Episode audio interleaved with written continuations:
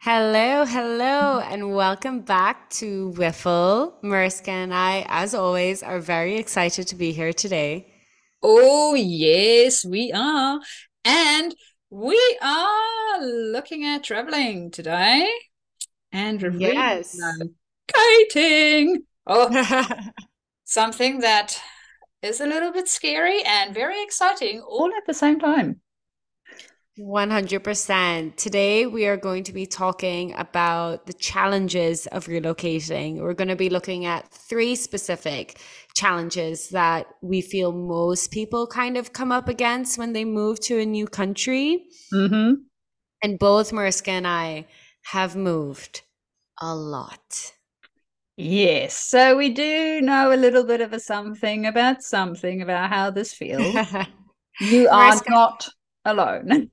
how many times have you moved? Like in the last five years, how many times have you moved? Oh, in the last five years, maybe not so much. In the last seven, a little bit more. So the Okay. first big move for me was from South Africa to New Zealand. That's a big move. That's a huge move, right? And then you would think that, well, you're in one country, everything should be the same. Uh-huh. No, no, no, no, no. So, New Zealand, for those of you that don't know, consists of two main islands. There's smaller ones on the side, but we don't really count them too much.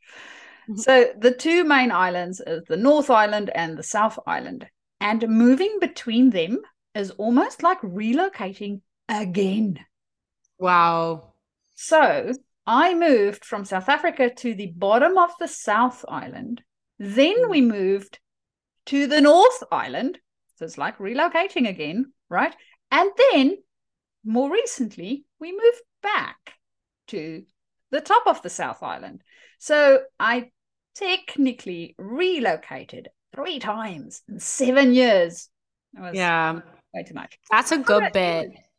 In the last 10 years, Mhm. I have been in Barbados, Trinidad, Canada, London, England, Berlin, Jamaica. Six. Mm. Wow. Six. Yeah. Yes. Yeah. And Oh, and Bristol in England. So call, call it seven. I was basically moving like every every year and a half, every yeah. I, want to say that's a lot of moving. It's a lot. It really is. So trust me, I I feel as though whenever my friends have relocated, they always message me and they're like, "You're the vet, like you are the pro at this. Like give us give us the tips because you have done this so many times." And I always kind of manage to to make it happen and to make it work, but we'll be sharing our wisdom today. And up first, we feel as though maybe one of the most important and biggest challenges is just not having a local community or like a Mhm. social local group. Yes. And I think, especially when you're moving to a brand spanking new country, and I'm not saying that this is not so, even if you are moving within one country, right? Mm. Because, I mean, distance is a, a big factor. But when we are moving to a brand spanking new country, there is literally a very, very low chance that wherever you're landing, you're going to know people. Yeah, definitely. And that's a very challenging thing because I feel like kind of belonging to a social group or to kind of have a certain kind of social standing it is one of our like primary needs. So being isolated or just not having kind of your own people as yet it can be really scary it can be very lonely and it can be very tricky.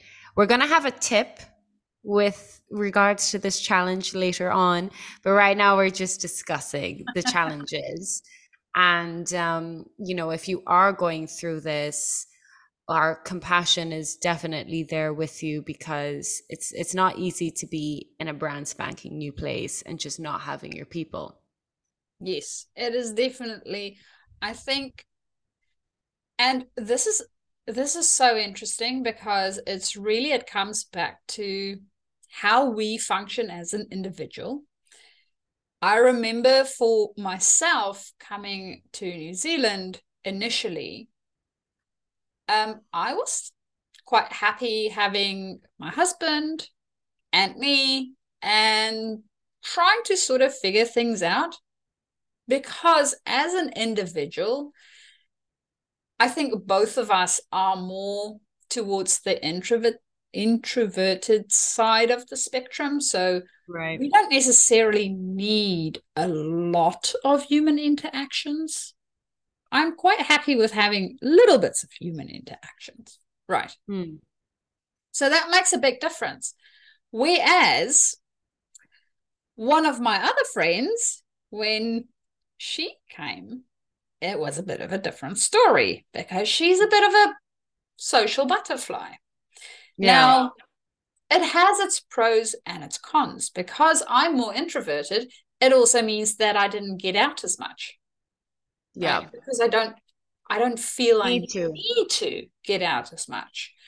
Whereas with her, because she is a bit more of a social butterfly, she got out a lot mm. which hmm. also means that it was easy for me to meet new people because, well, she went out and got a whole bunch of people that she, she was doing it for you. Yeah, yeah she was. She met me, it. and then she dragged me with to all the rest. So yeah, it has its advantages. what have you found? Well, I, for me personally, I would say that I'm definitely kind of a mix. I think that I'm smack bang in the middle. Mm-hmm. I feel as though I recognize that I do love having close friends in the area and I like the spontaneity of meeting someone for coffee or going over to their house and having a glass of wine and I do really enjoy that.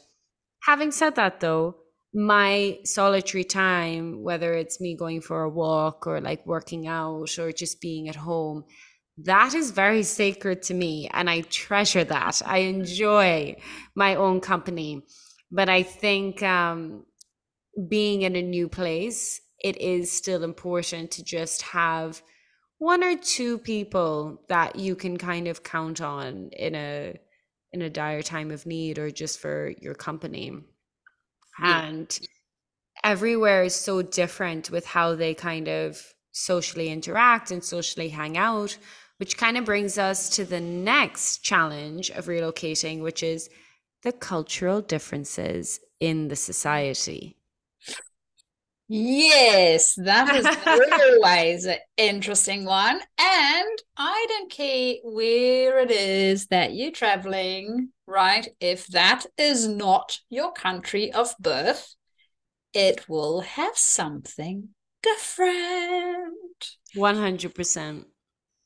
So, seeing as you have been to so many different countries, what have you found? Oh, wow. That is a very good question. And I'm sorry for the noise in the background. Uh, there's a lot of bikes here in Jamaica. Um, I feel as though, okay, so socially, when it comes to hanging out, every country I've lived in has a very unique way of you know, being social and what they like to do and how they kind of present. So I find Trinidad, it's a very warm country, it's a very warm place. The people are very friendly, they're very social, they love partying, they absolutely love having, you know, big events and fetes and that is so deeply ingrained into the culture as is the music like social um, bleh, soca music, which is warm, bubbly, friendly, outgoing. And that's just the overall energy of the place. And it's a very spontaneous place. And Barbados, I would say, is definitely a bit more reserved, a little bit more pared down, still very friendly, but just maybe not as high energy, high vibe, high you know, mm. intensity. It's just a much more laid back, go with the flow, restful, you know, restorative kind of energy and space. That's my personal impression of it. And then London, you know, that's such an interesting place. You have such a huge mix of different cultures, you have such a huge mix of different people. I will say, though, London can definitely be a bit more reserved. England can be a bit more reserved, the people. Mm-hmm. Having said that, once you do get to know them, once you do really connect, I would say they are some of my longest friendships. Ooh. So even though, yeah, even though it may take a while, I feel as though it's so long standing. Mm-hmm. And that's something that I really, really admire and appreciate. And England is such an interesting place because there's so many different areas where there's kind of different micro cultures. So, you know, I went to boarding school in Buckingham and I went to a boarding school called Stowe and it was um, a very kind of stiff upper lip environment and you're expected to be well rounded and you know there was that kind of atmosphere whereas had i gone to a different school in a different place the atmosphere could be totally totally different and i would have had a different experience. What about you? What have been some of your like biggest cultural differences that you've came across? I think something that i really appreciate about the south african culture mm-hmm. and I've come to appreciate it even more now that I'm not in it as much, is the sense of humor. Mm, it, yeah. it is so interesting how different people have and different places have a different sense of humor. And in South Africa, whether it is something that's really great that happens or something not so great that happens, we can make it funny. we have the ability to make it funny. Some people might think it's a bit insensitive sometimes, and that is something that I have found, especially within my environment, because the the way that we see humor is so different. I need to be a little bit careful as to how I present my humor from time to time so it doesn't feel insensitive, right? because in South Africa, everybody would be cracking up, laughing, and in a different area, mm, not so much. So, being careful how I approach it. it, it I've learned a few lessons along the way, right? So that's really Absolutely. good. And interestingly enough, I actually had this one piece of research the other day. Just, yeah, me, I know me and research. So, what they did is they had a look at the language we speak and the influence it has on our time management skills. And right. they looked at the difference between Spanish people and the Spanish language. And mm-hmm. I think the other one was Swedish people and the Swedish language. Okay. So, what they did is the participants could speak both languages. And then they were told to set up appointments in the different languages. And when they set up appointments in the Swedish language, more participants was actually on time for the appointment. Whereas when they did it in the Spanish language, they were not. That's very interesting. It was more of a suggestion. So it is interesting how our language, our culture, all of those things influence the way that we interact with each other. And even if we are bilingual, because I'm bilingual, I can speak two only two languages. I wish I could speak more. Me too. Um, part of that, if I speak in one, I will act in all likelihood a little bit different than the other because of how my brain Culture. actually processes the language and what's part of the language itself, right? Which is ingrained into how we behave and how we act. So I found that so fascinating. And I thought I'd share it. I love that. Thank you for sharing. That is fascinating. That's very, very interesting. Mm, right goes to show yeah it goes to show the influence it can have on us yeah so when we are relocating it is not only the culture, it is everything. And that includes the language. I know in New Zealand, they believe they speak English. Mm. Now, if you are from any other English speaking country, be warned. it's not the same English. I'm yeah. just putting it out there. okay, so our last one is physical normalities. Mm. That can be a big challenge. So I don't know about you, but mm-hmm. when you have gone to Europe, right, and you had to, I don't know, just drive around. Yeah. Buy stuff. just live, yeah. right? Set up a bank. So many things to figure out first. So many. Setting up a bank, making sure that you have an address in this place, making sure that you, uh, you know, I don't know, get all of your rent and agreement and lease and down payment. And oh my God, like the stress. Yes. And I, I have, I think the biggest shock, which is, and it's so weird because you don't think about it, right?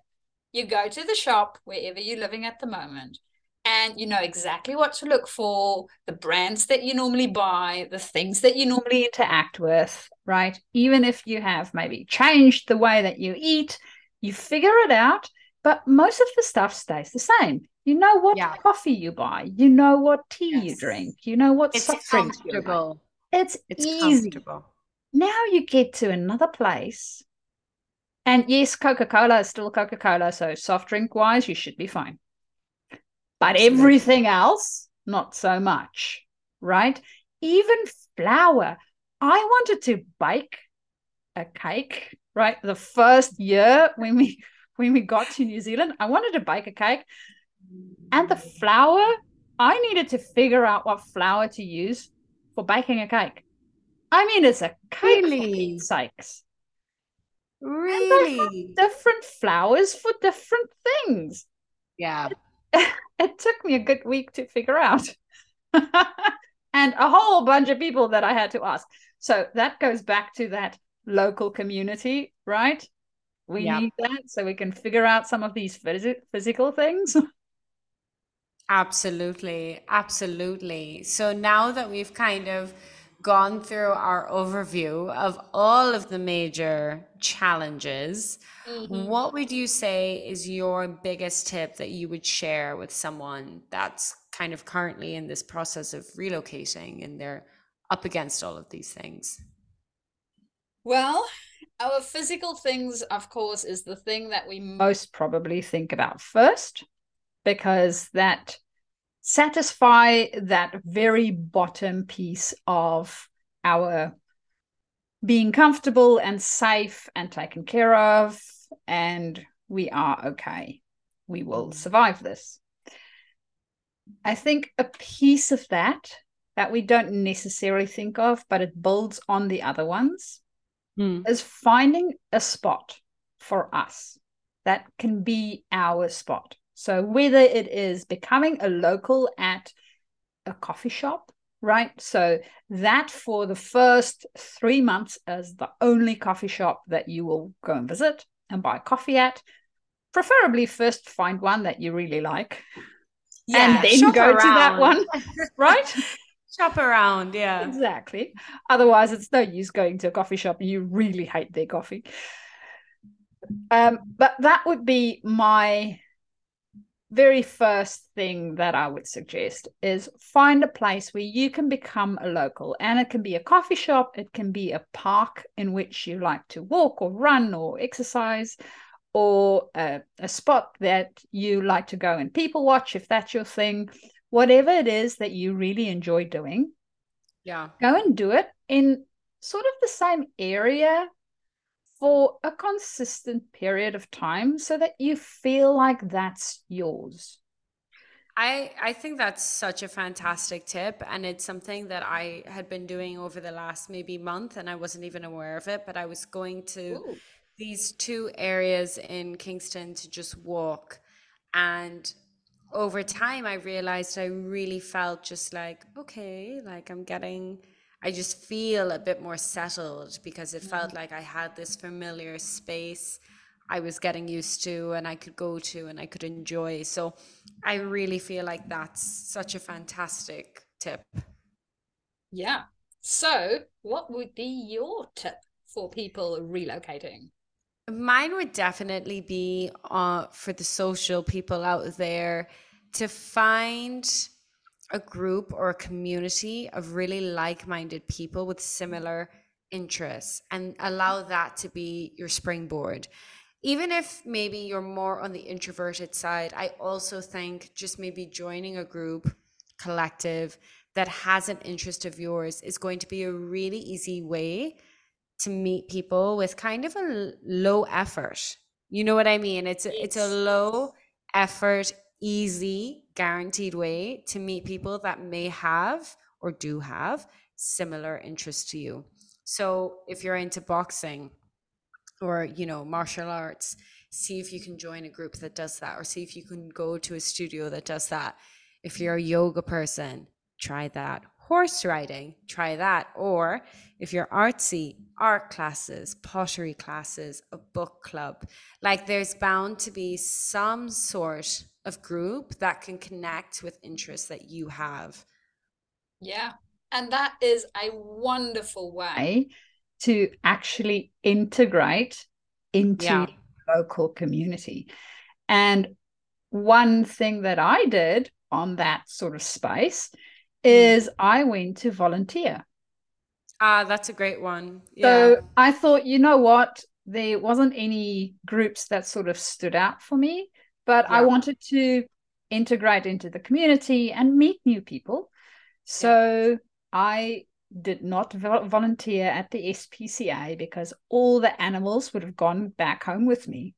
but to do that, I went to volunteer at uh, one of the other places that helped families that was a need um, and did little food food parcels for them. And one of my jobs was to set up the food parcel so I could make it a fun activity and meet I love that the process. So that is another option for you to integrate into your community and get to know. I them. love that. That's a really, really good one too. That's a really great one. I used to volunteer in Barbados and that was really, really enjoyable.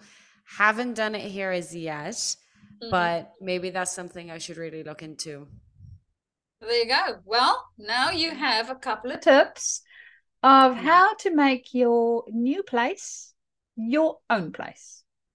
Exactly. I love that. So, we really hope that you enjoyed today's episode. And as always, send in your suggestions, give us your feedback. We are more than open to hear what you have to say, and we look forward to hearing from you. And we can't wait to speak with you guys next week. Until next week. Bye. Bye.